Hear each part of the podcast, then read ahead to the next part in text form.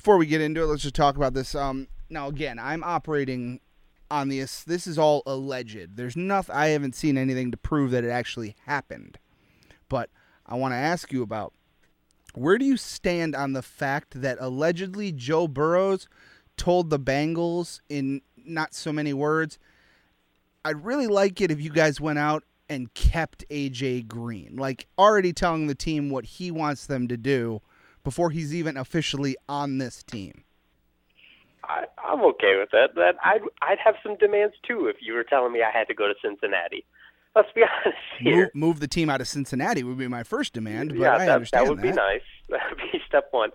Step two, maybe change those god awful jerseys. That's the demand he should be making. But I mean, it it makes sense. It's gonna get a lot of bad light because it's it looks like hey another college diva guy. But like on the scale of like Eli Manning, I won't come play for you. To Tim Tebow, I will pray for you. um, he's a lot closer to Tebow than he is to Diva Eli on this scale. This is this doesn't bother me too much. See, it, it re- I, I, yeah, I guess in a, in a way it, it shouldn't bother me as much as it does, and I agree with you. First team, first thing I'm demanding is move the team out of Cincinnati. Second is yeah, I'd be okay if you you messed up with the jerseys and changed them a little bit. But if you're a, and I get in a way you have a, a certain amount of leverage, but at, at this point you're not even you haven't even been drafted yet. Like I guess wait until they actually put your name on a card and submit it, then have something to say before At that you, point, he has no leverage. I mean, he has very little now. But at least he can be like, well, you know, it'd be real nice. You're in that early stage of the relationship, right, where you can do things like, no, babe, I'll put away all the dishes. It's cool. It's cool. But like on the inside, you're dying. oh yeah, Um, yeah, I know that. I've experienced yeah, that. I, yeah, that that didn't feel real or anything. Um, but no, but I'm just I think it's weird. Like at the end of the day, like you're, it would be like me calling Steve Yzerman and going, really think you should look at uh, extending Mantha. I really think you should do that. I have no leverage toward this team. All I am is someone who's not even associated with you at this particular moment, but I'm calling and telling the front office of this team, who in a couple, in like a month and a half, will now be your bosses, not your coworkers, your bosses. Tell you what, do me a favor. Call tomorrow when you get into work. Call up to management. Actually, you know what? Just ask for Mr. Ford directly and tell him, "Really, we wanted to get can rid I of to Billy? sedan. Can we talk to? I really, we wanted to get rid of the sedan. That's what we thought was a Oh. smart move. I just, I would love to see how that works out because I know how it would work out here. My boss is 200 yards away from, or 200 feet away from me right now. Any, uh, any advice I give him, he's gonna laugh and tell me to get back to work. Well, and and that's probably the appropriate response. But football's not the real world. Football is some bozo land where we hand a 20 year old kid millions and millions of dollars and the keys to the franchise. Like, yeah. There's also the side of it that since he, if he made this claim, can just go, yeah, okay, kid, sure. and they don't have to do anything with it. They could give that exact response. And, oh well, Uh, but but also like, hey, water's wet, and having good players is good. So it kind of makes sense for both parties to try and keep AJ Green. Well, you know what, Cincinnati, you enjoy Joe Burrows and his baby hands. He hasn't even played in this league yet, and I already have a problem with him. It's ridiculous. It yeah, is can ridiculous. he hold the responsibility of making these demands? I mean, with those baby hands. The stats, the salt, the sanity, and every so often they talk about sports too. Here is Eric Dorsch and Russ Ivanek. This is Armchair Sports Talk. Threw a case of beer up on the counter at a Circle K. Then I became David Ashley Parker from Powder Springs. November 27, turning 23. Five foot nine,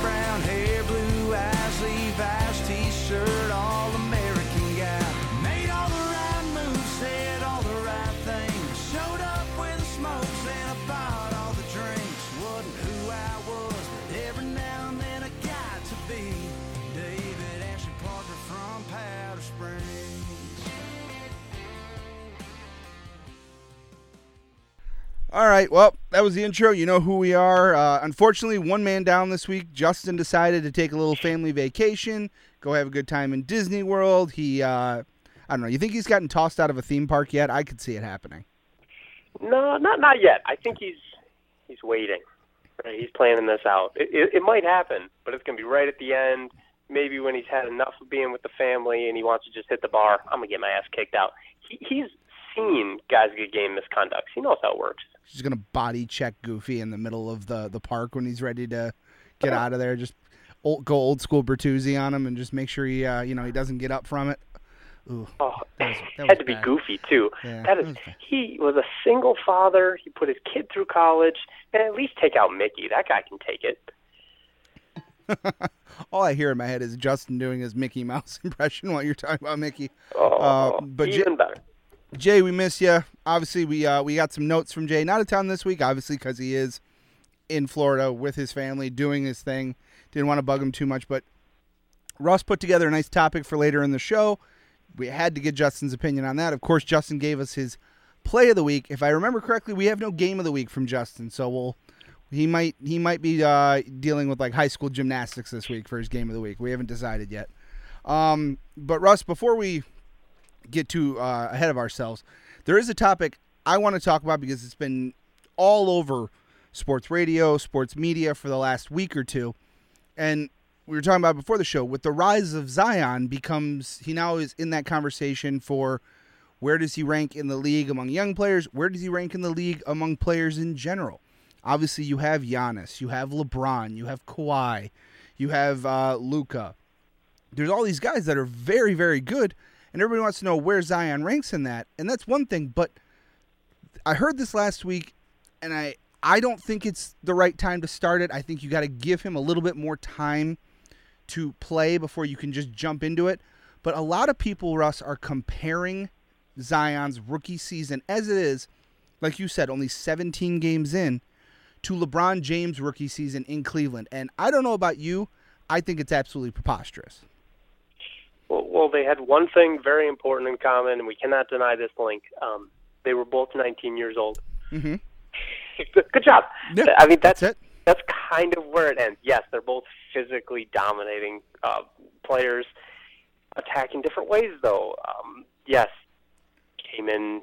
Zion Zion is now weight wise about what LeBron is now. LeBron was a lot more svelte back then Mhm. uh, and played a whole lot more. I mean, we're not even talking about just the 17 games as opposed to LeBron's 79 in his rookie season.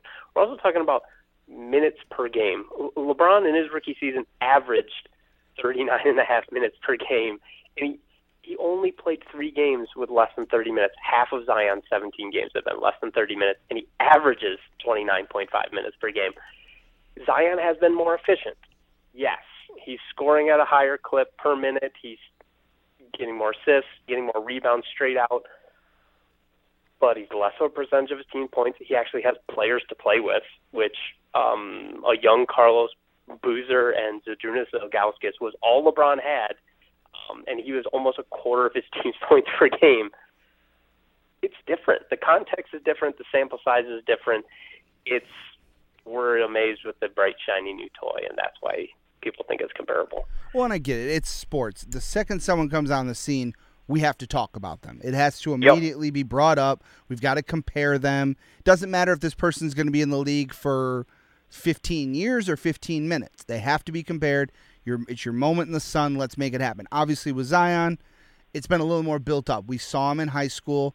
It's I think social media being what it is now has made it so these guys are on our radar a lot earlier. Social media didn't exist when LeBron came out in 2003. I mean, MySpace would have been what we had to sh- watch LeBron highlights on, and that wasn't going to happen. Nowadays, you, you unlock your phone, and the first thing you see is some big high school crazy football player, hockey play, or basketball play because we have that access. And so we've known about Zion since he was, you know, 16, you know, 15, 16 years old. Obviously had the year at Duke. Now he's, you know, now he's here and doing what he's doing. I, I think it's like, you said, it's it's there's there's not enough there to compare. Zion's been doing this for like 15 minutes. LeBron's been doing this for 15 years. We saw LeBron's full rookie season, and I'm looking at the numbers right now. Averaged for a season, in 79 games, 21 points. I mean, this this guy had a, a really good rookie year, all, all things considered. Zion is on pace to have a great second half of a rookie year, but I, I would say right now, if you really want to start comparing him, compare him to the other rookie who's doing really well this year, and that's Ja Morant. That's the guy you compare him mm-hmm. to. You don't compare him to an all time great. He doesn't walk into the gym and the first thing you say is, Ooh, I wonder if this guy's as good as Michael Jordan. I can answer that question for you right now. No. No, he's not. Not yet.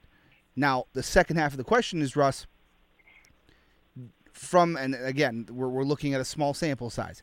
From the small sample size, let's make a, a crazy assumption that Zion can make it in this league for 10 years, saying he uh, can maybe play 50 to 60 games a year. I, I assume this guy's going to have injury problems throughout.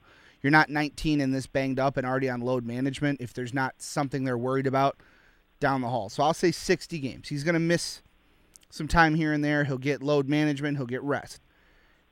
From what you're seeing, assuming everything can stay relatively the same, is this a guy that 10 years from now, are we going to be able to talk about him in the context of LeBron, of Giannis, of these guys, and actually have it hold up? So I think it's the answer is yes, but in a different way. Um, similar to how, and, and I'm not putting him in this area yet, Okay. but similar to how we looked at LeBron and Kobe, Mm-hmm. and we're like, yes, they can be the flagship of the league, but they attacked in different ways. Like LeBron's more of a facilitator; he worked down low more, not necessarily all, but Kobe, right, more of a cutter, more of a shooter, more of a just deadly instinct kind of guy Yep. they attack in different ways, and LeBron and Zion are going to attack in different ways. Uh, just, I mean, just looking at three-point shooting, somehow Zion is over uh, 40% from three, astoundingly. But his assists and rebound numbers kind of flip with LeBron. He's not as much a facilitator; he's far more of a rebounder. This is going to be something that, yeah, I think 10 years from now, barring catastrophic um, injury, which when you're 285 and you're jumping like that, I don't know, a thigh muscle could go off into orbit at any moment. I, I think that's how physics works. Um, but barring anything like that, yeah, I think he's going to be one of the five players that you talk about in the league, and you can pencil it in right now.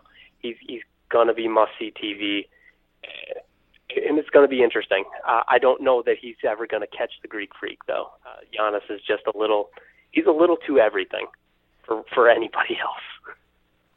Okay. Now, and not to make this sound like this is a one-sided interview, I have an opinion, but I'm just Yeah, curious. and, to- and please tell me. yeah, I would love to. But to add that last little part, and then I, will- I will share my opinion. I want to ask Yeah. you: Are we maybe looking at the wrong guys to compare him to? Yes, I think you hit it right on the nail there. Are we? Because he's too small to compare to Shaq. Because Shaq's the guy I would probably compare him to for the fact that he's he's the only other guy I've seen that's that tenacious down low, had that leaping ability to. Get, I mean, obviously Shaq's seven two, so he didn't have to leap much, but even then, Shaq could still do it. I, I guess the way to ask him is, or the way to say it is, I feel like we're the problem with Zion is his playing style fits young Dwight Howard or Shaq, but the problem is his body size puts him in that category of LeBron or you know guys of that nature like Kawhi who are six six six seven. But the problem is Zion's what he does on the floor doesn't compare. So we're kind of in that awkward thing of he's never going to be as agile and have the same box score as LeBron. But if you looked mm-hmm. at if you put him up against big time centers and power forwards, we've seen over the years, his box scores are probably relatively close.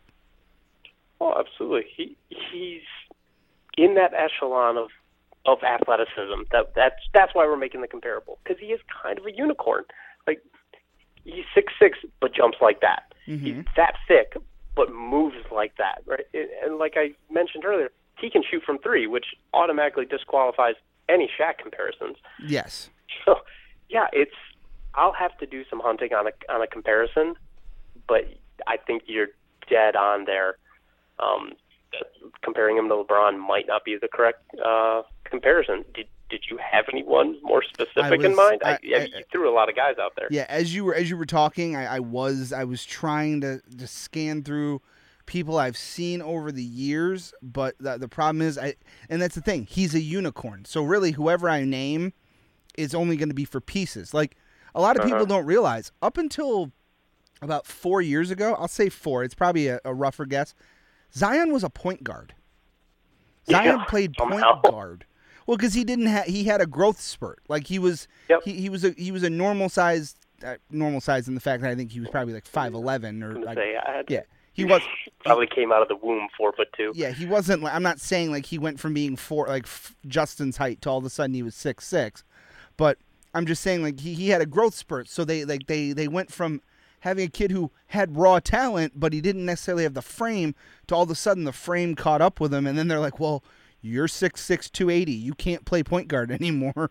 We kind of need you to be in other spots. So, but no, I, I really, I really was trying to think through it, and my, my brain's going a mile a minute to scan everybody that we've seen over the years, and I, I can't. I mean, the the closest one I could say, and this is doing a disservice to him, is maybe like a Chris Webber out of high school, that kind of guy who was just he was a different kind of athlete. But the problem is, I would call Zion a far more superior athlete than Chris Webber. So Yeah. it, it, it is it's The weird. hype at least sticks though. Yeah, and that's what I'm saying though. Um, the, the thr that's the problem. I, I feel like the most comparable person is Shaq, but like you said, the three pointer eliminates Shaq. But that's what I'm saying is like you could you could pick any different thing he does in one way, and that's the thing. He really might be one of those guys like Giannis and like LeBron, just for the fact that he's complete. Every part of the game he appears to have the ability to do. Is he going to be the best in the league at it? No. Just like I think you can, we think we could probably say, is LeBron the best three point shooter in the league? Absolutely not. No. Is he the best passer in the league? He's a great passer. I wouldn't call him the best passer in the league. So, and it's the same with Giannis. Giannis is Giannis is more the like the the physicality of him, the size, the fact that he's seven feet tall and can do what he can do. But I wouldn't call Giannis the best at everything that he does. So, I think that's why we have to kind of look at Zion. He's a he's a unicorn in the way that he literally is one of those players you can stick at any position and you don't feel like you're losing something. So it's just So I- it's weird for that aspect. It is. I've I've got an idea. Okay. I'm not sure it's 100% a fit, but I, I'm getting there close. It's the same height, kind of a. I'll just come out with it. Charles Barkley comes to mind. Maybe a more athletic Chuck. He he has actually been compared to Charles Barkley a lot lately. oh, and well then, No, no, no, cold, that's a freezing good. cold late takes brought to you now. No, no, no, but that's great because honestly, that's someone that I should have thought of immediately, and I it, it just didn't come to me. But he is actually a Charles Barkley. Like that's coming out of college and all that. When they threw na- like they like for all all different sports, they like to throw names in there for like who you can compare him to, and a lot of mm-hmm. Zion was Charles Barkley for the fact that he is he's a down low guy. He can shoot. He can do. Charles was never really a big three point shooter, but he was he's oh. down low guy. He was you're you're getting tenacious rebounding. He's going to defend the paint. Obviously, we, as we've seen him block basketballs like they're volleyballs. Uh, and so Charles Barkley is a great comparison. The, the, big issue is, I think if you're going to start naming people, Charles Barkley's just too far down the list of all-time greats to where if you're saying I'd say Zion's like a Charles, well, there's just so many people in front of him that it's like you're really kind of you're you're really kind of setting Zion back of he's not comparable to this guy, this guy, or this guy. So therefore, how do you keep him at the front of the list? But I, I, I agree. I mean, Charles is one of the That's fair. 50 greatest players of all time. I, I, I will, I agree with you on that. It's just, it really is. It's one of those things where when, when LeBron came out, LeBron was a unicorn. There were no small forwards that moved like a guard No, and could like do him. all this. And then you know Giannis came along there, and I, I you, the weird thing is, I, I'm not trying to be mean. It's just the fact that he hasn't played this year. No one, I'm not. We're we're kind of skipping over what KD is.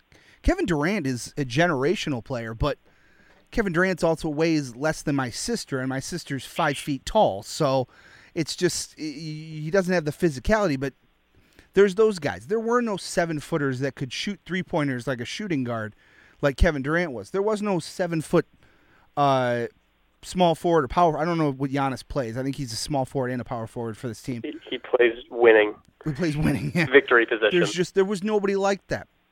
So I think that's where we're running into this big thing. We have this big Rolodex of historical players like Wilt and Bill Russell and all that, but the problem is to us they were the be- like they, they are the the mold. But at one point they were the new generation of things we hadn't seen before. We're just in this generation where we're seeing new things that we're not necessarily used to and it's really really hard to define them at least with like Kobe and LeBron, I mean Kobe and Michael Jordan, you can make the comparison. Both were six six, both were shooting guards, both played similar styles, so it was easy to have the conversation. There's never been another LeBron, so there's no one to mark him up to. There's probably, mm-hmm. like you said, and I agree with you. There's never going to be another Giannis, so it's hard to mark him up to someone. It just it really makes that conversation of how do we compare you to? Well, we can try, but the problem is you run into that argument of if you try to present to me why LeBron's better, then I start going, well, Zion's a better shooter. Doesn't that mean he's better? No, it just means he can do one thing better than the other guy can. It, re- comparing two players is almost pointless because there's no real one way to prove one's better than the other unless it's blaringly obvious. Wait, wait, wait, wait. Comparing two players and saying which one's better is is a futile exercise. Uh oh. I better go tell Twitter. They're wasting a lot of time. They're wasting a lot. And don't get me wrong, we're in this industry, so we're going to do it. I'm not saying that we're wasting our time doing it. I'm just saying that it would be, I, honestly, just because this is a little more your wheelhouse as well, and I, I feel I can speak intelligently on it. It would be like me sitting you down and looking you in the face and going, okay, why is Wayne Gretzky better than Gordie Howe? Give me First off, I'd say wash your damn mouth out for saying that. Well, you know what I mean. I'm talking about the general consensus. Oh no, no, I, I get yeah, it. I get yeah. it. It's the Oh, same it- as we had the Sidney yeah, and what Ovi flavor ice debate. cream do you yeah, prefer? Yeah, but it's not even that. It, it- people will always go, okay, well, he's got more goals. That's fantastic. He was a better scorer. Hockey is about scoring, but you have to be able to do other things. I would argue Gordie Howe was the more complete player. Mhm. Wayne Gretzky could I not play all four, uh, all, all the positions. Wayne Gretzky, you couldn't. I mean, he probably could, but he wouldn't have been Wayne Gretzky if he had did that. You, you, it's that, it's that thing I said earlier about moving someone to another position and you don't feel like you're losing something. Whereas with Gordie, Gordie was physical enough. He could have gone back and played defense. He would have been a, a, he would have pushed the puck as, on as a defenseman, but he at least could have played defense. He's physical. He would have made it very hard for you to get to the net. He could. I mean, I I, I- believe Gordie was a winger, wasn't he? Yep. Okay. He probably could have played center. I'm not. I'm not saying. Oh he yeah. Gordie was one of those guys. I don't feel like Wayne could have. Now, on the other thing, though, Wayne Gretzky has the stats that you have to kind of go, oh, well, he was just that much better. He also played in a little, you know, he played a different style of game and he had people looking out for him so he didn't get killed. Wayne Gretzky was his own looking out for. He didn't need anyone else. He had people doing it, but he didn't need anyone to do it for him if he didn't want if they didn't want to. So it's just that. It's hard to have the comparison because there's really no wrong answer that I'm going to give you, but there's an argument all the same. There's no wrong answer until you take it to social media. Then every answer's wrong. Well, yeah, that that's true. and I, I can't disagree with you on that. I really can't. Uh, it, it, it's crazy. So, I mean, we let out trying to figure out how to compare them for the rookie years. I don't think it's possible, but I also don't think it's possible to really compare them. They have similarities, but there's just so much different between these two. And obviously, we have to see. Like we've seen 15 years of LeBron. We've seen the path where he went from being a guy that always had to go to the basket to now he's a guy that he can do all of it. And you have to think maybe over the next couple years or the next 10 years hopefully we see Zion's career kind of develop in that same way of he's he knows he has that ability to go down low when he needs to, but over time it's going to wear on him and wear on him so he's going to have to develop that ability to be able to, you know, stop, take the jump shot, really be mental about it. And I feel like the upside is Zion used to play point guard. That's a skill set that's not going to go anywhere. So it's just going to mm-hmm. make it even more valuable that he can literally, if it is wearing on him to be down there, you can put him up at the top. He can shoot it well enough. He can distribute and he can get to the basket. He's one of those guys that, it, like LeBron, there's not enough content for us to be able to make a judgment. But I do agree with you that I think in 10 years, he probably is one of those top five guys that we've seen over the last 15 years that we are going to have to keep talking about for what he is. And the thing is, there's the other two are LeBron and Giannis. I'm interested who the like who the uh, the, the two leftovers are going to be, but maybe who do we know? They may not have even started playing yet. A lot of people want to say it's Luka Doncic, and it very well could be. No, it's, it's fair. It's a. Uh, I'm sure it won't be the last time we have that conversation. I'll put it that way. I can guarantee you it won't. Um, moving on. This is the one. it's a little weird. We're in March, and we really haven't talked college basketball. We've we've circled around it. What was talking about Beilein and bringing up, you know, Michigan State having their up and downs, and obviously when Juwan Howard was hired for Michigan, we, we we had we've had brief conversations, but we really haven't dove into it very much to talk about it, and we're mere days mere days away from March Madness kicking off. We probably should have a little bit of a conversation, just a little one. It doesn't Uh, might be worth talking about. so obviously when when the brackets come out and all that we'll do our usual. We'll go through the brackets. We'll make our predictions all that. So i don't want to get too spread out here. I figure we should just let's keep it in state. Let's stay in the mitten here. So i want to ask you russ and you can pick either team whichever one you want to start on. It's fine with me. If i had to ask you right now blindly you don't get matchups you don't get anything you just get what we've seen so far. Let's we, we, we'll, let's assume that the seeding doesn't really matter. They can be a one, they can be a sixteen. I don't think either team is going to be either of those. I think they're going to be middle of the pack. But Yeah. if you had to guess, how far do you see these Michigan teams going in this year's tournament? Ooh, good question. Um, I know that's why I asked it. Yeah, you know what? I'll give you a little bit of credit on Yeah, that. I appreciate it. Um, yeah, I'm gonna. I will take the Spartans because, spoiler, I think they'll go further. Um, right now, I I kind of see them falling somewhere in that three to four seed, Mhm. um, based on if hey, if you just look at straight AP poll, Yep. they land at a four. If you look at efficiency ratings, they land about where a three seed typically ran, uh, typically lands. So, hey, you're in four. Um, you should be able to walk through your first matchup. Um, second one, eventually you're going to hit the one, and I don't think they're going to be as, as good as Cassius Winston seems to be, um, and and seems to be carrying this team. Um, I don't know that they make it any further than that. So I'll, I'll say a couple rounds, um, but by the end of the second weekend, I think both teams will be out. So I guess that leaves you with Michigan. That does leave me with Michigan, and I, I actually was going to pick Michigan. So you're not really uh, you're not really hurting my So not really hurting my uh, feelings right now. Yeah, you're not really you're not really. I mean, listen, Michigan State's 21 and nine overall right now. Michigan's 18 and 11, so not that far overall. Michigan's nine and nine in the uh, in the Big Ten to Michigan State's 13 and six. So both teams playing well. Neither team absolutely dominating the world. But the reason I'm going to actually take Michigan in this, and I think both teams are going to have some success early on, but the reason I'm taking Michigan is over the last couple years, Michigan has figured out a way to not necessarily dominate in the tournament, but they figured out ways to win, just keep coming up with the wins. Whether it's the prettiest win you've ever seen or grinding it out to the last second, Michigan's found a way to do that. Whereas the what I've seen this year out of Michigan State, they have a lot of talent. I, I still, even though from the early year and you know things that happened, I still honestly do believe Cassius Winston is a top ten pick in this year upcoming NBA draft. I really do. Ooh, all He's a- right. He's a great player. He really is. I, I honestly I can I can really say I wouldn't be upset depending on where the Pistons land if we took Cassius Winston. We need a point guard. We need a true point guard. I wouldn't be upset if it's Cassius Winston. I really wouldn't. So but the thing is Michigan State appears to be figuring it out right now and everybody wants to say, "Oh, they're figuring it out at the right time." That's all great.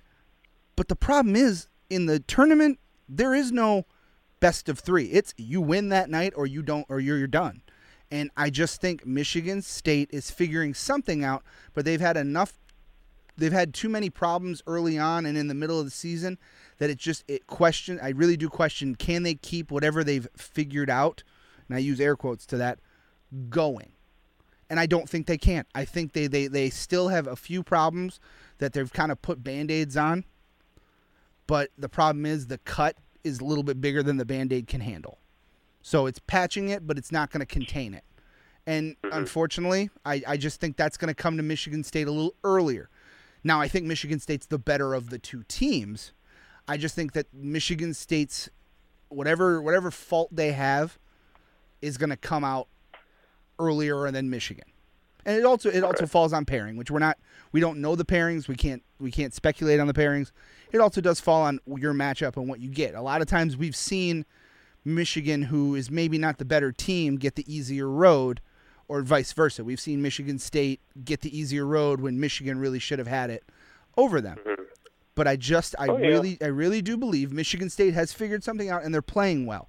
The problem is they just they were a little iffy early on that I just feel like we may not and, and iffy doesn't even say losses. I'm not saying that they were iffy on and they like they lost and lost and lost and lost. I'm just saying they had close calls. They had games that should have been ended by halftime that really weren't, and they were they they went way further into the second quarter that, or second half than they needed to. And I just think that's what we're gonna get. We're gonna get a Michigan State team that I think is gonna get out of the first two rounds no problem, and then you're gonna start seeing that those little signs of uh oh, uh oh, and it's just gonna maybe be do they get in a little too deep that they can't turn it around quick enough to be able to stay in the tournament. So to to your point there, Okay. um, Michigan State one and three against top ten teams right now. Michigan does have more wins against top ten teams than MSU does, so that could be a little credence there. Um, but let let me ask you, maybe understand your train of thought. When it comes to the tournament, are you taking a five-man unit, which Michigan seems to be more, or are you taking best guy on the court, which seems to be MSU's approach with Winston? See, I personally, um, I, I, I, I, have an answer, but I, I guess to answer your question with a question, can you name the last time a single man team actually won a, a national championship? It doesn't happen.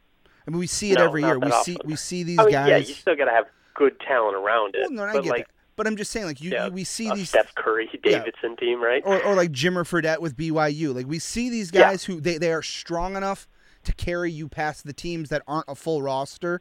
But when you hit those full rosters, that's when you, you it, it's over. And that's why I say I will take the team because it's the same thing as every year we see that I, I, I'm blanking on their name and I do apologize because we played them to get to the national championship two years ago. Uh, that small one, the the the nun was sitting on the sidelines for every game. I really I, I do. oh, St. Mary's? No, it wasn't St. Mary's. I, I do apologize. I, I, I they, they were they had a heck of a run, like a heck of a run. And every year we see that. We don't see it maybe to that extent, but we see it. Um. So no, but I will take the Oh, Sister Jean. Sister Jean. right? Yep. Oh, it was. I, I'm pulling up the internet right now. I got oh, this. Loyola. Was it Loyola? Yep. I wanted to say Loyola. I really, really did. And uh I mean, but honestly, like I, I do apologize to Loyola. You guys you guys had a heck of a run.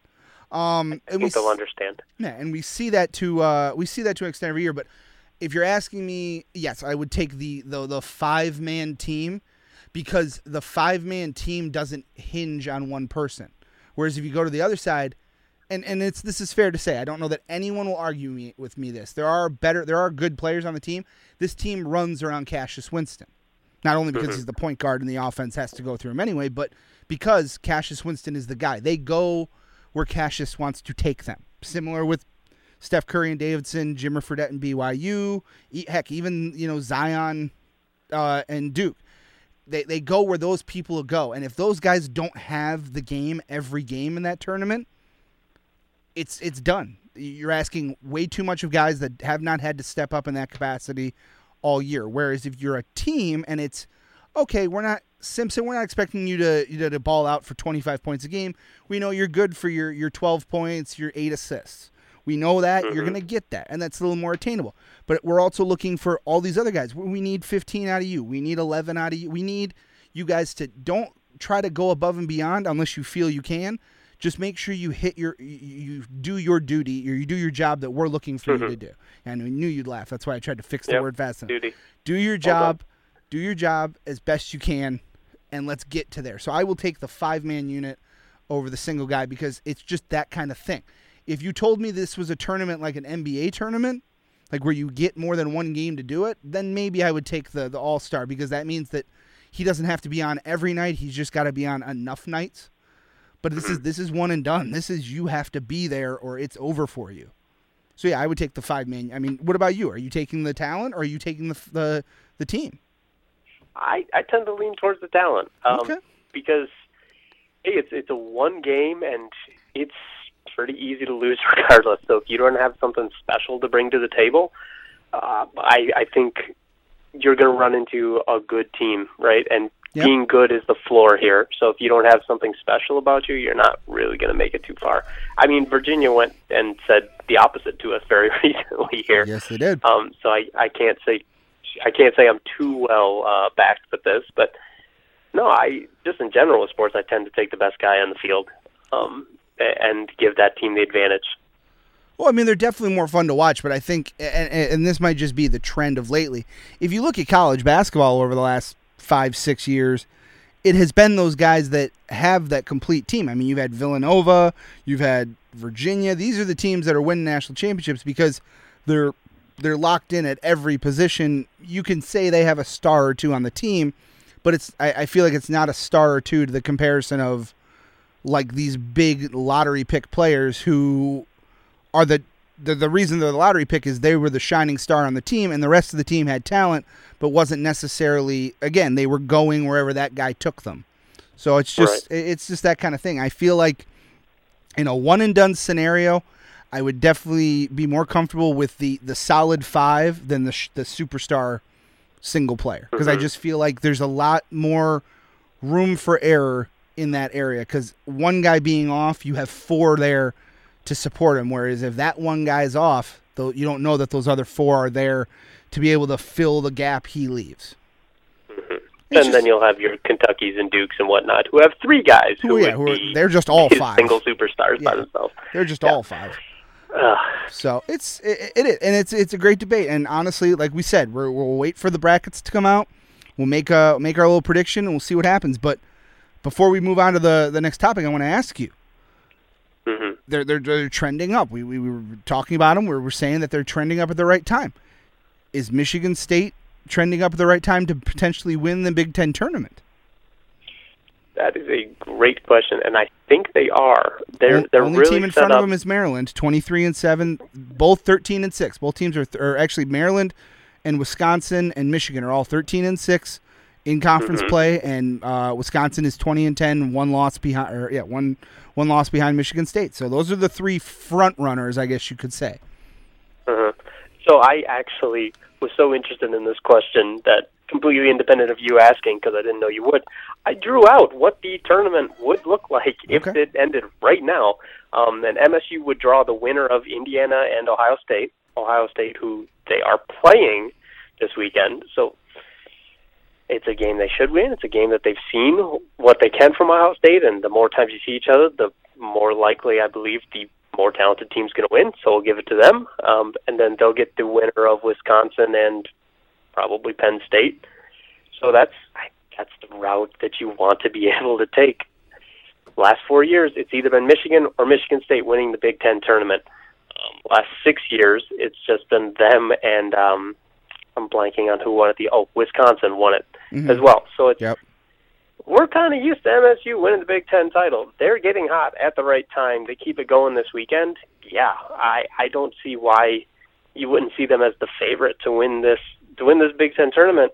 Mainly because hey, Maryland's going to lose to Michigan this weekend, right? That that's just going to tank them.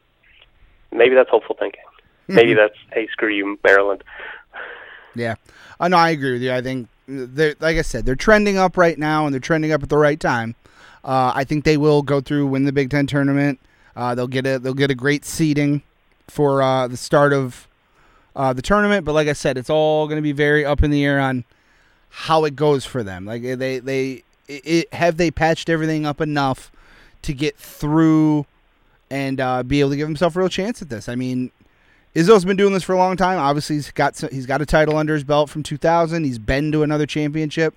I mean, you, you got to start. He's got to probably you got to start questioning how much longer he has, and this could be the year to do it. He, he they're trending up at the right time when you want to be, and um, hopefully we'll see something out of it. I, I have to ask. We both just said great things about the Spartans. So, uh, Justin, how do you feel about that? Like I, I want to have like a three way with both of them. I, that's fine. That's that's, that's oh, okay. oh, Yeah. oh, fight Randy over there.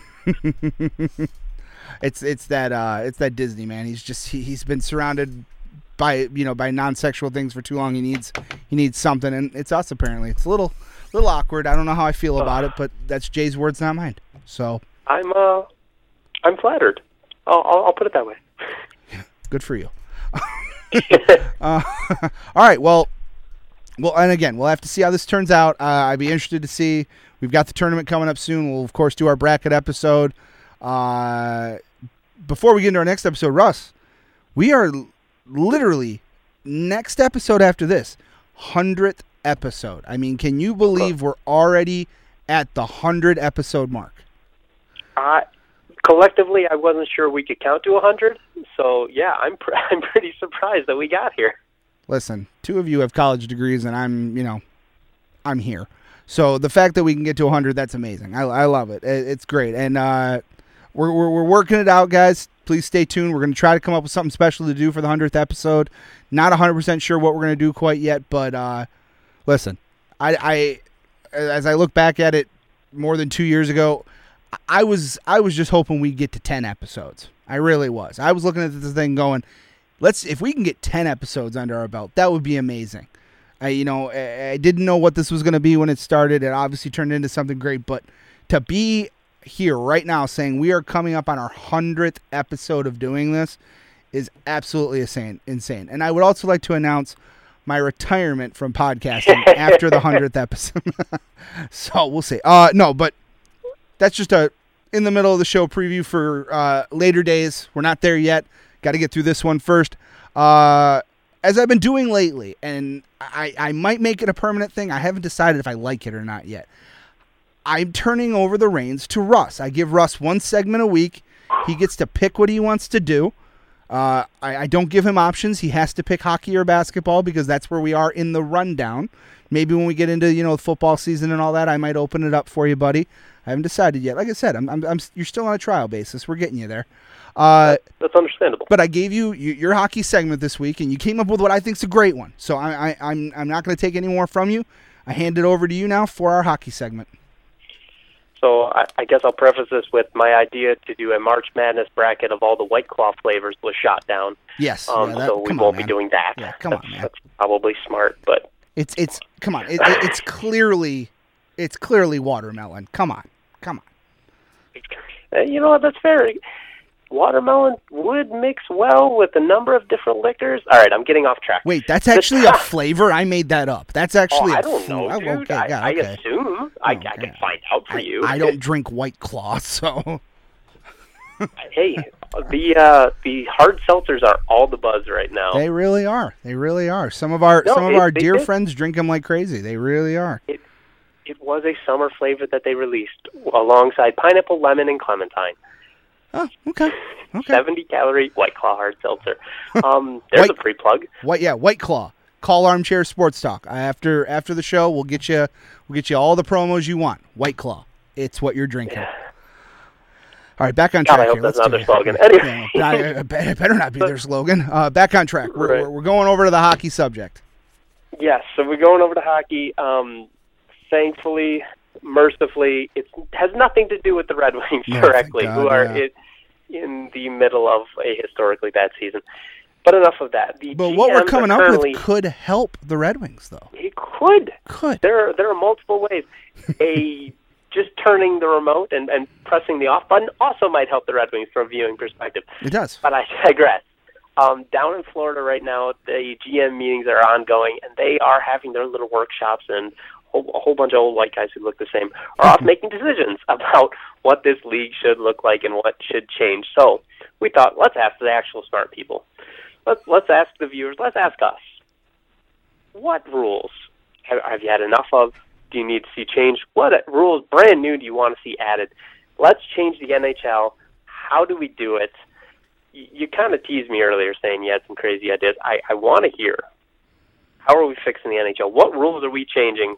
How, how are we upsetting the men down in suits down in Florida, where I assume there's nice nice weather? The bastards. Uh, better be. There better be. Um. Well, like I said, I, I had two. We we kind of debunked one in the uh, in the pre-show while we were getting everything straightened out, and that was the the pulling of goalies because I couldn't really at first think of a sport where you could legitimately sub out a guy to get an extra player in another position. Then, you know, obviously we realized in football they do it all the time, and you know they do it in basketball. But I did kind of make the point of with baseball that you could, uh, you know, you couldn't really sub out your shortstop for a, you know, uh, another outfielder. You technically could. You're leaving a very large gap in that area for the third baseman to have to cover, but. I guess you technically, you, you know, you, you can't really, or you, I guess the better way to compare it, you can't really take away your catcher to get another infielder. You kind of need that catcher. So Mildly important. Yeah, I don't know. You could just have the third baseman race down, pick up the ball, throw it back, and and watch everyone. I, I don't know. steal be, as many bases. Oh, there's an interesting idea. All right, it's three two. Completely tangent here. It's three three two count. Mm-hmm. Two outs. Bottom of the ninth. You're up by one. Bases are loaded. Guys up at the plate. This is the last pitch of the game. yeah. Do you pull your catcher to go put another fielder out there to increase your chances of getting that one out, knowing that he, he doesn't have to catch the ball? Yeah. Um, that's it's a very good it's a very good question. Um, God, this is a scenario that doesn't exist. Therefore, I don't know it what doesn't. to do. no, it it. Um, literally never yeah, yeah, happen. yeah. Why not? I mean, there uh, uh, you, there can't be a passed ball. So yeah, no, absolutely. I think I would. Yeah, absolutely. I think. all right. Well, correct me if I'm wrong. No, you can't run on a foul tip. So no, even if the guy fouled it off into the into the backstop, the guy can't run after it. So, or the the third the guy on third can't run in anyway. So yeah, no, yeah, why not? It's it's not a bad idea. It's just that thing. It's that thing of where do you put him? I, I, I don't know. I, I guess you play you play the shift, and depending on who it is, Well, you play the shift, but if, if the guy hits a little blooper right at the pitcher, there's no catcher to run it up, so you could get away with bunting. If that ca- if that if that pitcher is that pitcher isn't necessarily great at getting off the mound, you throw a little bunt down. There's no one to cover home. So yeah, and I'd argue that's maybe even funnier. it's even it's even more fun. So yes, that was my my first one is the pulling of the goalie, but I realize it's a little easier said than done in the way of what difference does it make. I mean, you're, I get the point of it for an extra attacker and all that. So mine was, and again, I, I told Russ before the show, mine are both joke because I don't really know that this is a rule that needs changing. I just think it makes the game more entertaining. And that is, I want to stop seeing the offense all have to clear the zone when the puck goes over the blue line. Oh, just get rid of offsides altogether. Well, I mean, I, I don't mind like I, I, on the break. I don't mind the offsides. That's fine. Like it's annoying sometimes, but I'm talking about if everybody's in that zone and you pass back to set it up with a defenseman and the puck goes through, that defenseman should be able to skate back, get the puck, and bring it right back in. Everybody stay where you're at. It makes no. I mean, I I, I, I don't really understand the reason for it. Like I get that it's a strategy to clear the puck. Now everybody's got to get out and we got to reset.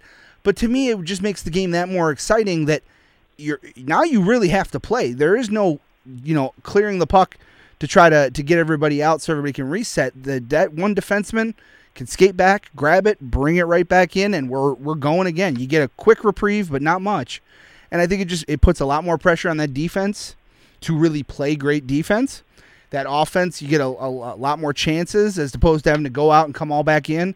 I just think it'd be a lot more entertaining if you didn't have to all get out of the zone every time that puck crosses over the blue line. There is no there's no penalty for taking it out and bringing it right back in. It, it even opens it up a little more. That defenseman doesn't necessarily have to hug the blue line. He can go back a little bit mm-hmm. more if he really needs to.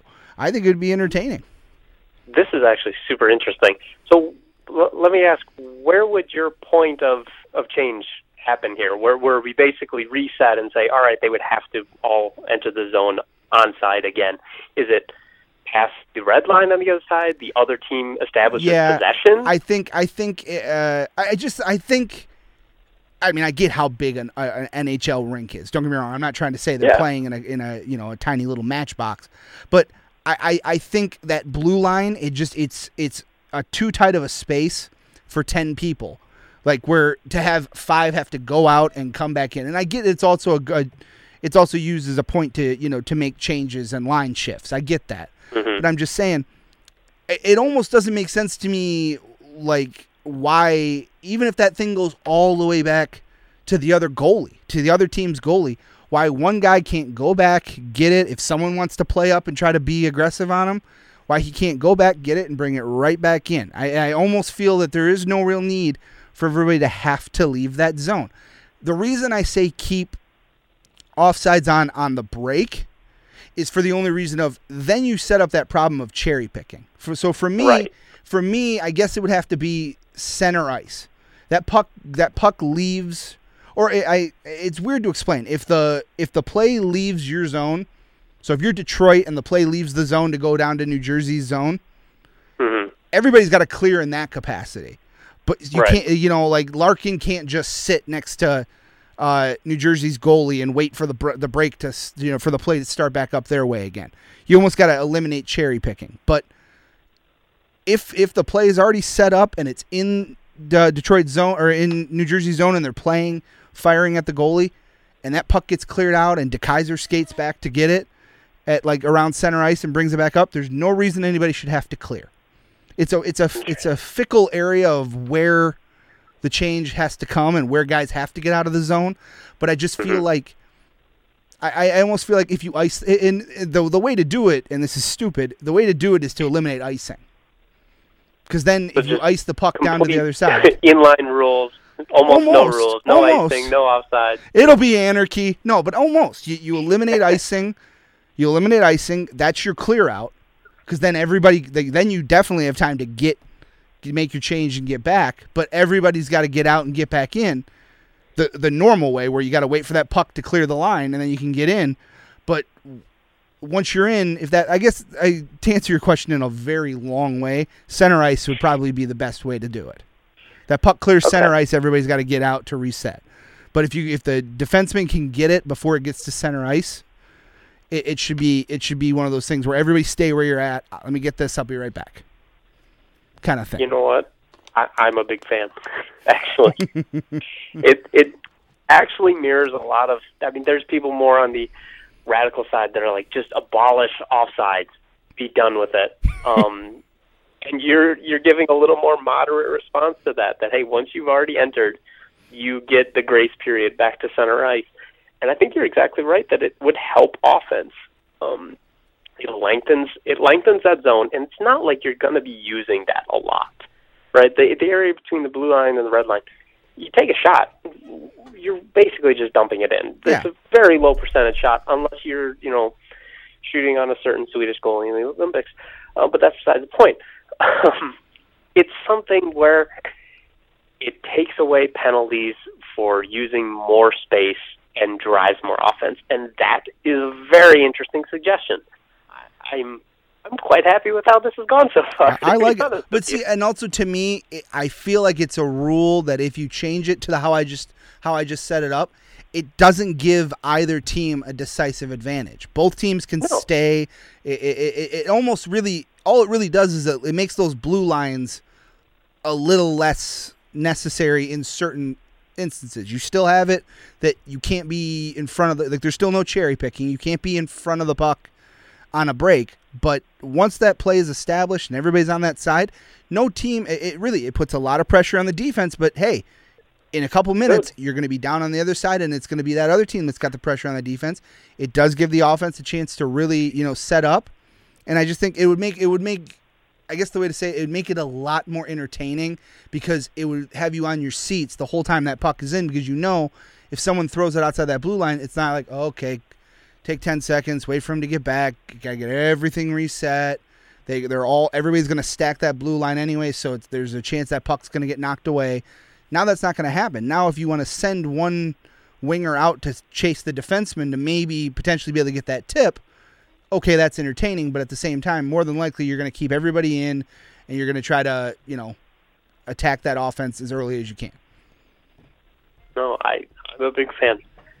Eh, I- Did you uh, did you have any other suggestions, or No, that was that, that was. over to Justin? Let's jump over to Jay because I, I like Jay's suggestion and I, I think it's another great change.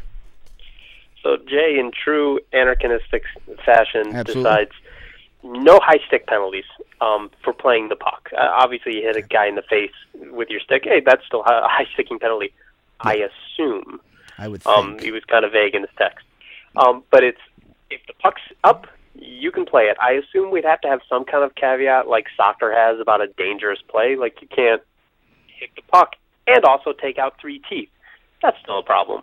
Um, but yeah, his his idea is basically use your stick on any plane to, to do anything with the puck that you can.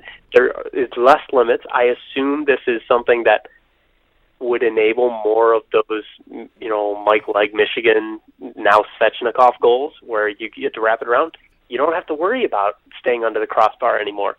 You get to see more deflections when you know defenders inexplicably shoot a slap shot nipple high because we don't care about killing people. uh, it, it's it's something that would be kind of to your point, force more offense, give you more different abilities to score. I have a concern about safety, Yeah. um, considering that cages or full full face shields are not uh, mandatory in this league. So it's Visors it's a little- mandatory in this league. No. That's insane. no, just yeah, just having a bucket on is the only thing that's mandatory, and that's not going to do a lot. I mean, when you have sticks flying, so I kind of think the safety risks outweigh the potential offensive benefits there. Yeah. Um, to to where this is a little more scary of a proposition. Um, but where do you land on that? I was gonna say, and you answered my question because for a minute there I blanked on how high you were allowed to go, and it's the crossbar. I remember that as soon as Yep. you said it. Mine would be no high sticking. If you go above the crossbar, I would take the high sticking to shoulder pads. You cannot go ab- like eh, neck or above. They got to call you on it, just because it is one. If someone shot a puck that high, like you're you're doing a you're doing someone a service trying to deflect it, but you're also running the risk that if you do try to deflect it, you deflect it straight into that guy's face. So you're you're, you're mm-hmm. bringing it up. So I would say neck. You can go above the crossbar because most people in the NHL are above the cro- their shoulders are above the crossbar anyway. So I would say you can go up to shoulder high. If that if that stick, like we said, if that's up by the face, you're not doing anything.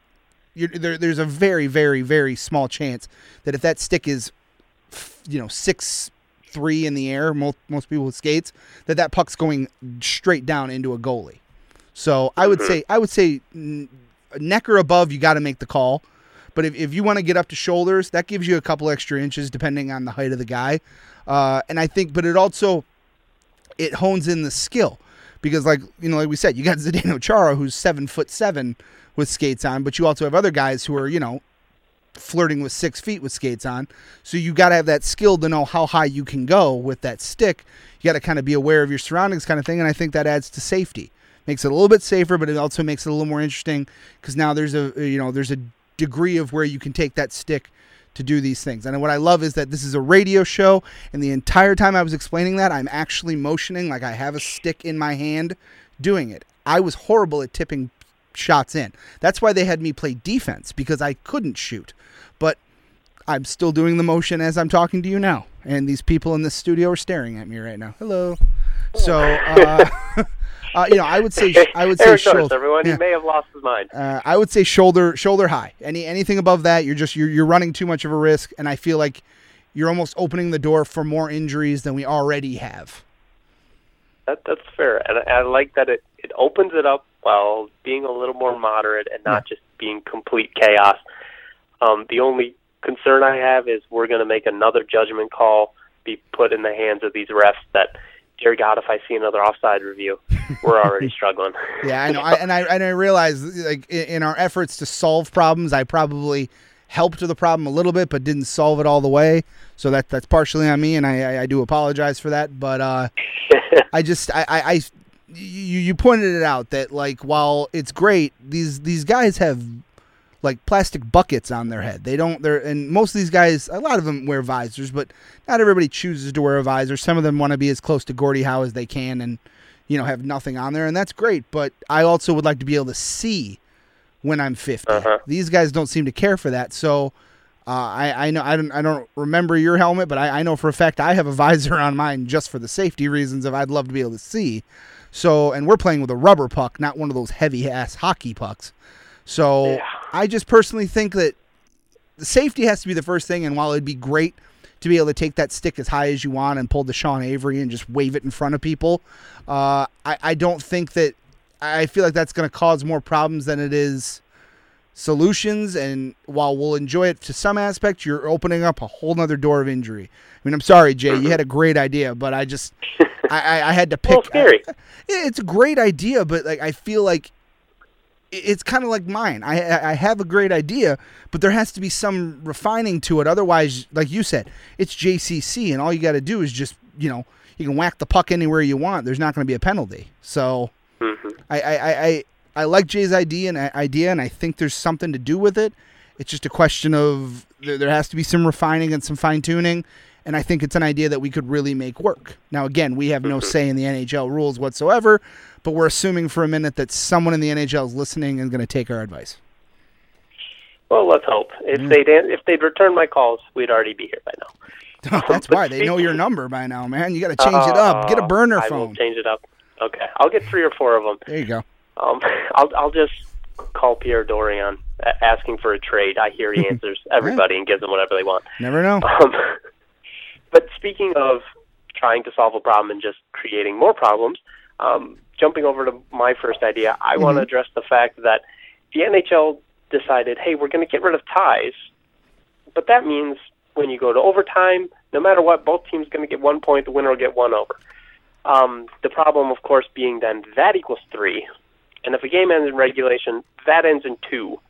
And the NHL is the only major sports team that we have no idea how much a game is worth in standings points before the game starts, which is absolutely asinine. Um, other sports have dealt with this. Other sports have handled it much, much better than the NHL has. Make every game worth three points. If you win in regulation, three points. Good job. Um, if it goes to overtime, you can still have both teams get their one point. Winner gets two. This way, we not only have a static number of points, so we know how much it'll take to get to the playoffs on average. Um, it's actually logical for a change, and we get rid of some of this false parity that the NHL tries to do. And, and make no mistake, that's why it is like it is, because they want to keep as many teams, quote unquote, in the playoff hunt until the end of the season. Never mind that, hey, the trade deadline's super exciting, and if that gap's wider, more teams will admit they're not making the playoffs. They're more likely to sell. We're more likely to see exciting trades, which again is exciting. So there's, I, I, I don't really see a reason why they, they would keep it like this. Maybe you can enlighten me if you have an idea. But I would love to an actual useful point structure. Make everything worth three points. I got you right here. No, I, I, I got you right here, and you're gonna love this. I agree with you on the three points, but let's make it a little more interesting. Because uh, I think we've all agreed, three on three hockey in overtime is fun to watch. It's suspenseful, but Much better than the shootout. it's fun to watch. So here's what I got for you. Then this this this might be creating more anarchy, and I apologize for it. You play your regular apologize for that. no, you play your regular game. Yep. Okay? Play your regular game. At the end of it, the winning team gets a point. Okay? But at the end of the regulation, you play a five minute three on three. Five minutes is the time, whatever the score is at the end is, but if you can get to three, you get the extra point. Run run this by me one more time. I, I need to make sure I, I digested this. So you get through regulation, Get through regular score could be whatever, eight nothing. right? Okay. You're, you're giving you're giving you win. other teams You get your two points. Yeah, you get your two points. You're giving the other team and, and yourself a chance to get the extra point. So you could lose eight nothing and still potentially come out of this game with a point. If every for every game chaos. you play at the end of it, you play a five minute three on three or first to three, whichever you get to first, whether it's three goals or the end of the five, and it could finish one nothing. But whoever wins it gets a point. So you get three points. There's three points up for grabs in this. It's just a question of Right. you can walk away with three, you could walk away with zero, you could walk away with two and one. So you basically took my stance of standardizing the points for every game, hmm and then you gave it LSD and set it loose in a kindergarten. Yeah, I did. But we, we, we're, trying about ways to make this more entertaining. Now, listen, you could do it. You could backtrack that all the way through. You could just say Right. that uh, you could say that the the points don't change. Say that it's uh, winning team gets two. Actually, you could Mm-hmm. do that. You really could. Three points. Three points if you win it outright. Three Okay. points if you win the game outright. Goes to overtime. You do uh, for the winning team gets two. Okay, the then that little overtime thing, or not the not winning team. The winning team. I, I see. I have. To, I'm trying to think of how to work this out, and it's not really working. Yeah. Well, you, still po- seem to be doing a better job than the NHL front office you- has you- so far. You posed a question, and now it's got so many things going through my head right now. um, it's just something if I'd like it, I'd like it to be you. more. I'd like there to be more of the three on three than shootouts. Okay. So I'm trying to think of a way where it incentivizes it that that extra points there. So. Yeah, I, I like my idea better. Just no matter what the outcome is, play three on three at the end of it, and but I think it also it- it's that point because those those those uh, teams that are really in contention, they're going to want that point. That every point helps. But at the same time, if you're the other team, you know, if you're the bottom, you're, you're still getting points. It's still making, it still makes the the race a little more competitive because you could. I mean, it's it's weird to say you could lose every game of the year and still finish the season with 82 points if you win all the three on threes. Hmm. You know what I mean? It, it's weird to Yeah. say, but it, it's and I mean I don't know when is there ever been a team that hasn't won a single hockey game in a season? So yeah, that's what I'm saying. So No. it's just But the 15 win Red Wings are definitely giving it a fucking shot. but you know what I mean? Like it, it, it, it creates anarchy in in a good way because those standings are now going to be. It's going to be one of those things where you could be a 500 team and you still could have a, a quite a few points towards you know the standings. It's just it, it's it's Mhm. interesting. I like your idea of trying to come up with a. And I'm sorry I created total anarchy in your in your no, brilliant that's, this is, that's the point of this. brilliant organization, but I do like the idea of of fixing the points to where now it's clear cut. We understand everything, as opposed to you know overtime points and all this and that. I, I, I do like that idea, but uh, you know me, I'm all for let's make shit as nuts as we can, and uh, that's what I'm going for. I I like it. So I'm I'm gonna try with this next one, my last one, Okay. um, to, to come back onto the ice like you guys did. Um, I can't wait to see how you're gonna make this one absolutely insane too, because it, it'll be interesting. So if this is kind of stealing an idea from Jeff Marek, who who basically threw out, why don't we have a player that can just come off the bench, uh, kind of like a relief pitcher, kind of like a an emergency quarterback in football, in, in the way that you have your two that are dressed right, but once you bring in your third, one of them can't re-enter the game. Mhm. Um, in the exact same way, say you have a power play specialist just sitting on the end of your bench, right? He doesn't play for the entire game, but hey, now you're down two, and there's five minutes left. You take away one of your defenders. You say, "Hey, bud, hit the showers. You're done." We bring in the power play specialist. Now he plays five minutes, and he just goes all out, and he's your scoring guy. Maybe you have a shootout specialist. Maybe you have just a defensive defenseman that you bring in because you're up five goals and you don't need it. It gives you an avenue to play rookies in a more sheltered way by being able to dress them, but not necessarily put them in the whole game. Mhm. It, it lets specialists have a role without really being a detriment to your team the entire game. Um, it also, hey, gives more active players during the game, which should raise salaries, which should put more money in the players' pockets.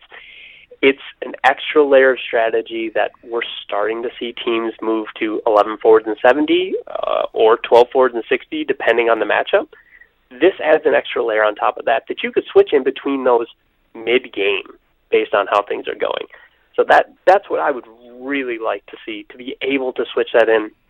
Plus, if a guy gets hurt, you have something to sub him for. Now you're not sitting there down a man um, just because you know the Grim Reaper decided he was going to come up and almost kill a guy.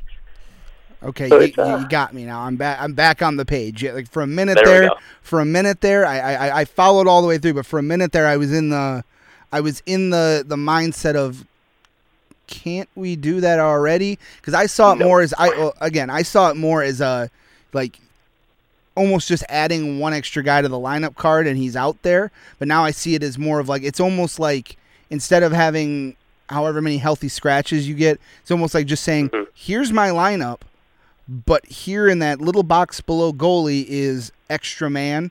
And that's like the that's like the if if you know if Larkin pulls a muscle, we can say okay, extra man goes in. Now uh, now I understand what you were trying to say. I, I, for a minute there, I, I, I followed you in the the specialty, the utility kind of thing, but I was thinking of like more of the mindset of you saying like.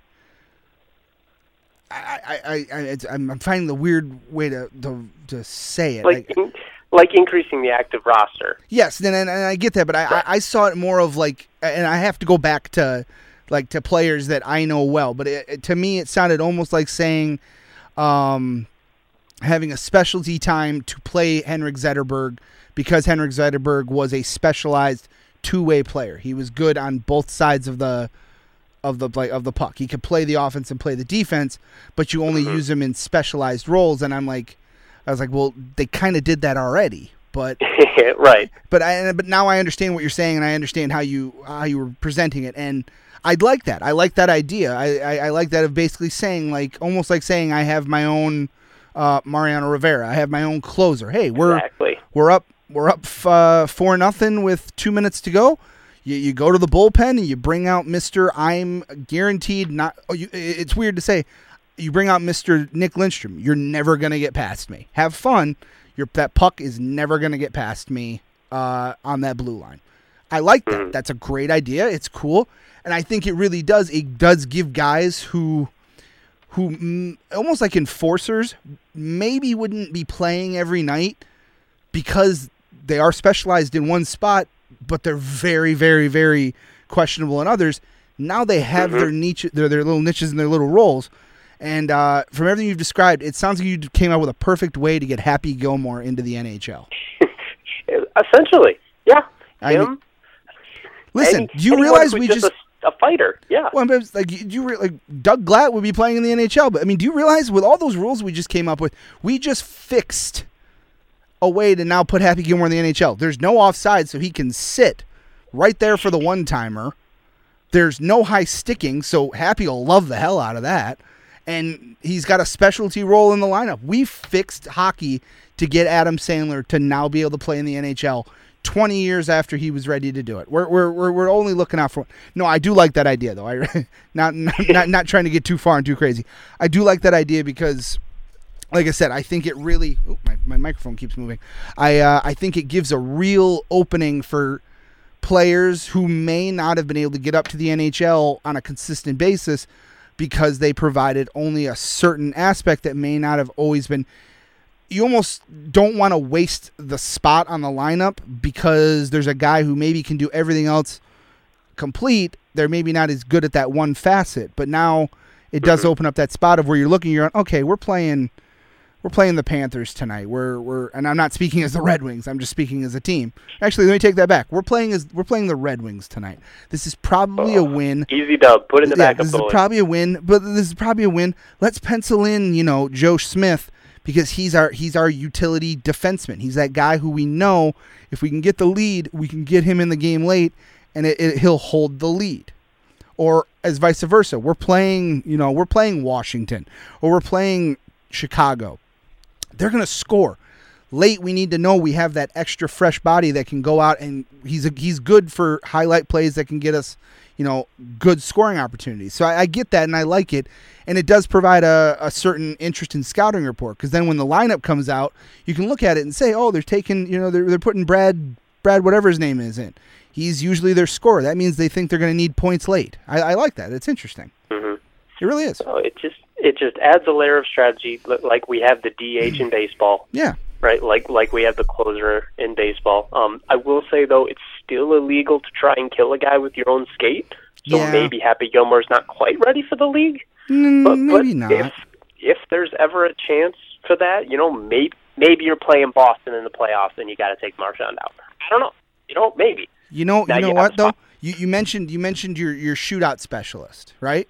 Yeah. That's great. Gordon Bombay gets the NHL for the Triple D. We're we're good to go. We're good to go. Gordon Bombay has beat his alcohol issues for the third time, and he's back, baby. Triple D. They're making another Mighty Ducks from what I've heard. So yeah. who knows? Yeah, who that's knows? why I said the third time. yeah, the third time. Gordon is just he can never commit to the kids, but he's ready to give it one last try. Uh, no, I, I I love it. I, I think it's a great idea. Uh, you've somehow found a way to fix the NHL in a in, in an interesting way. Yeah, I, I think what we've learned so far is, um, well, the two of you are going to make things as crazy, as batshit crazy as as possible, and and I guess that's what I appreciate about you. Mm-hmm. I appreciate you too, buddy. That's great. I enjoy it. Well, that, that's all we had for potential that's- rule changes. Twitter did let us down a little bit here. We had put the ask out. So, in the future, people, please listen. This is where we would have talked about your idea. Yeah. Alas. It's terrible. It's terrible. Listen, our one- our one listener who's listening every week, just get on Twitter and start tweeting when we put out these opportunities for you. This is your chance to be on Armchair Sports Talk every week. Mom, Yeah, mom. please. no, my my mom already blocked us on Twitter. that's uh, that's Oh, not, that's a that's a smart move, honestly. I don't blame her. I can't, yeah, can't really say I blame her. I'm pretty sure you blocked me on Twitter and I just didn't realize it. yeah, Um, you know what? You figured that out, huh?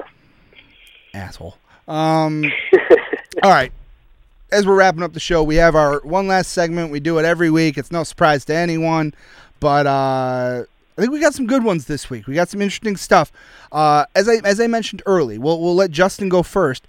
But uh, as I mentioned early, we didn't have a game of the week for Justin. Uh, we, we didn't know what we wanted to do, but uh, while we were doing the show, Ru- Russ pointed out that he found a good one. He thinks it would be one that Justin would be all about.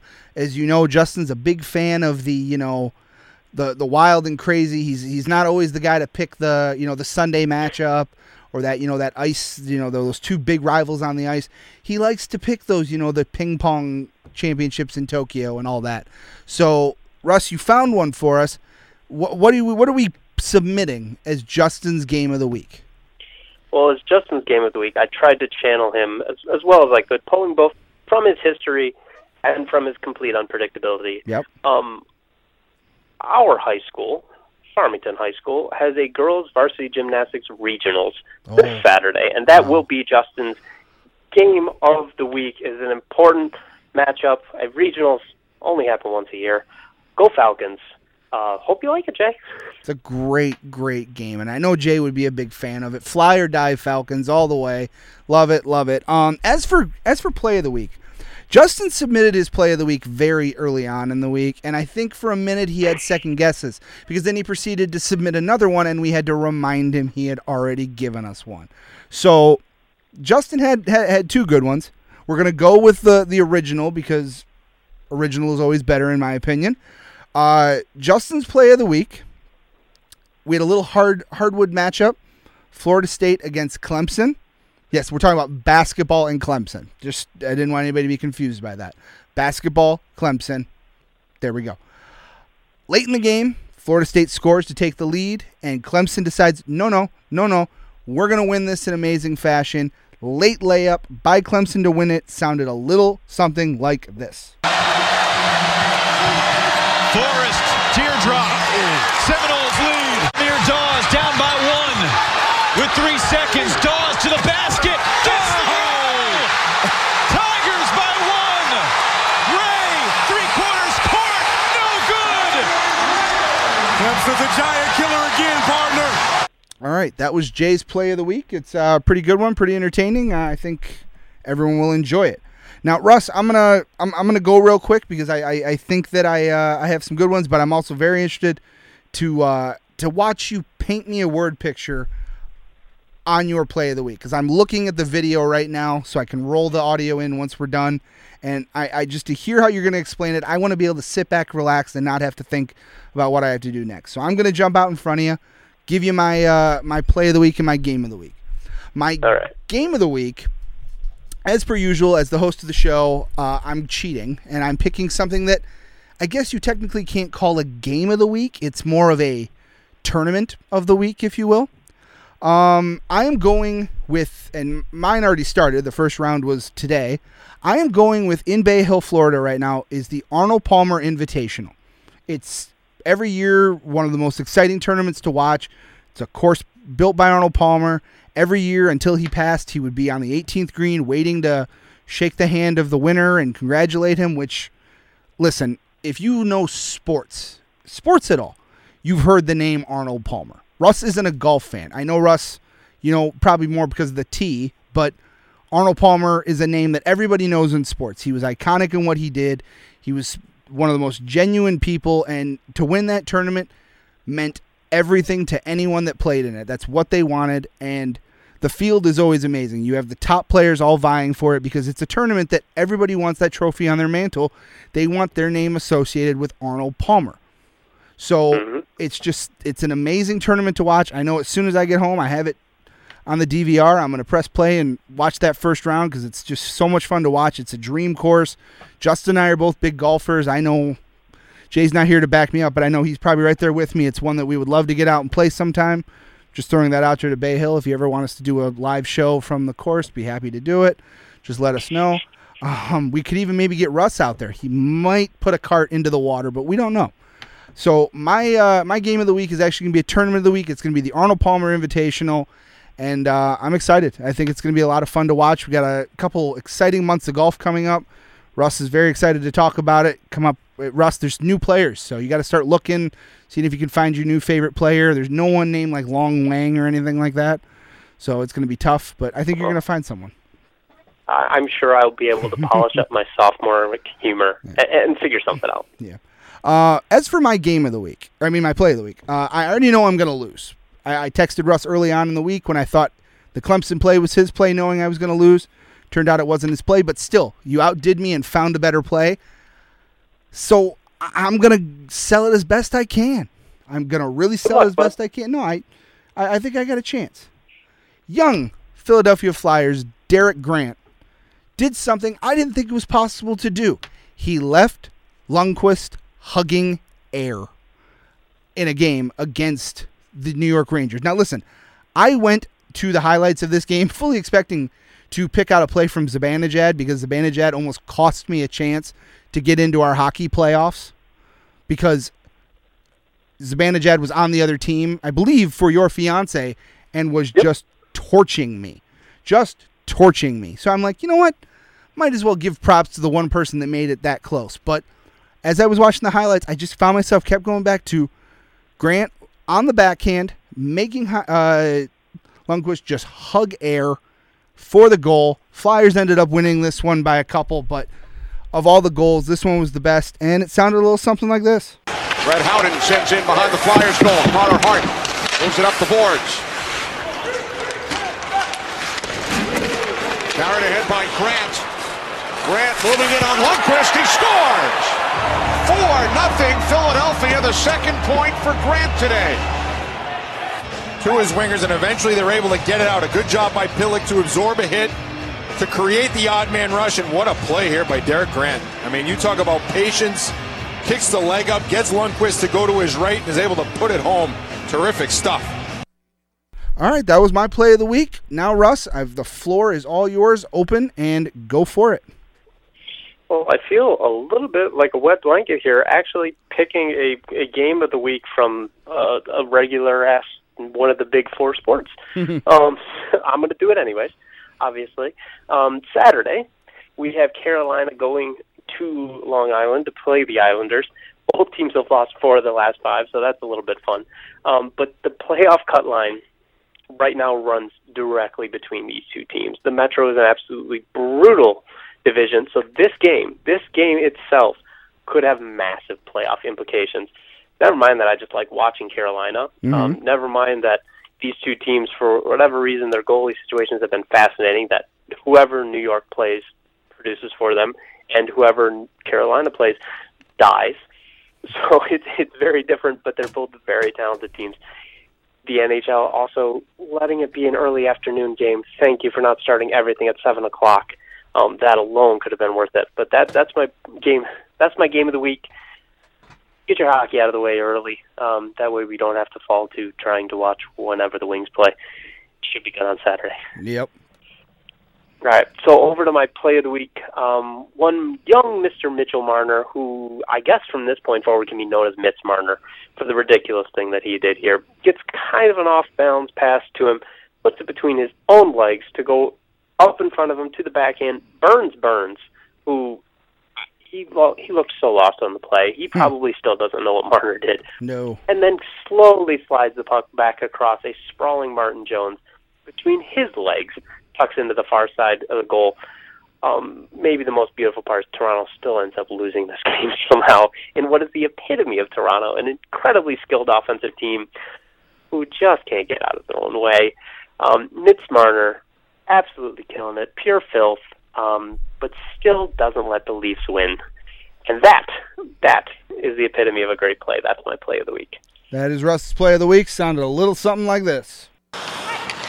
Tyson Barrie hands it off, throws it for Marner. Here comes Matthews. Austin Matthews to Mitch Marner. Great play, great goal. Mitch Marner, highlight reel material. And some Marner magic ties the game at two. It's a great play. Going to be very, very tough to beat. Uh, I would like to say I think I have a chance, but after seeing that play, I, know it's it's going to be tough to uh, it's going to be tough to jump in front of. I'm going to need uh, a lot of support from my fans, assuming I have any. Uh, and we'll see. It's great, great play. A lot of fun. That is going to do it for us here on Armchair Sports Talk. Uh, another great episode. Like I said, tune in next week, hundredth episode. We're going to try to come up with something special to do for it. Uh, but who knows? It could just be another great episode the way we're doing all of them. I mean, 100 episodes. We, we seem to have maybe figured out something to do right. I don't know.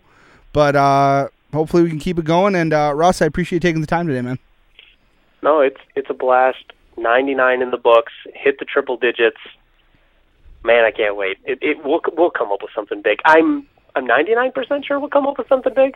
It'll get to 100 by next week. That oh boy, couldn't say it any better. Couldn't say it any better. And uh, Justin, we appreciate taking the time today, man. it's always great having you.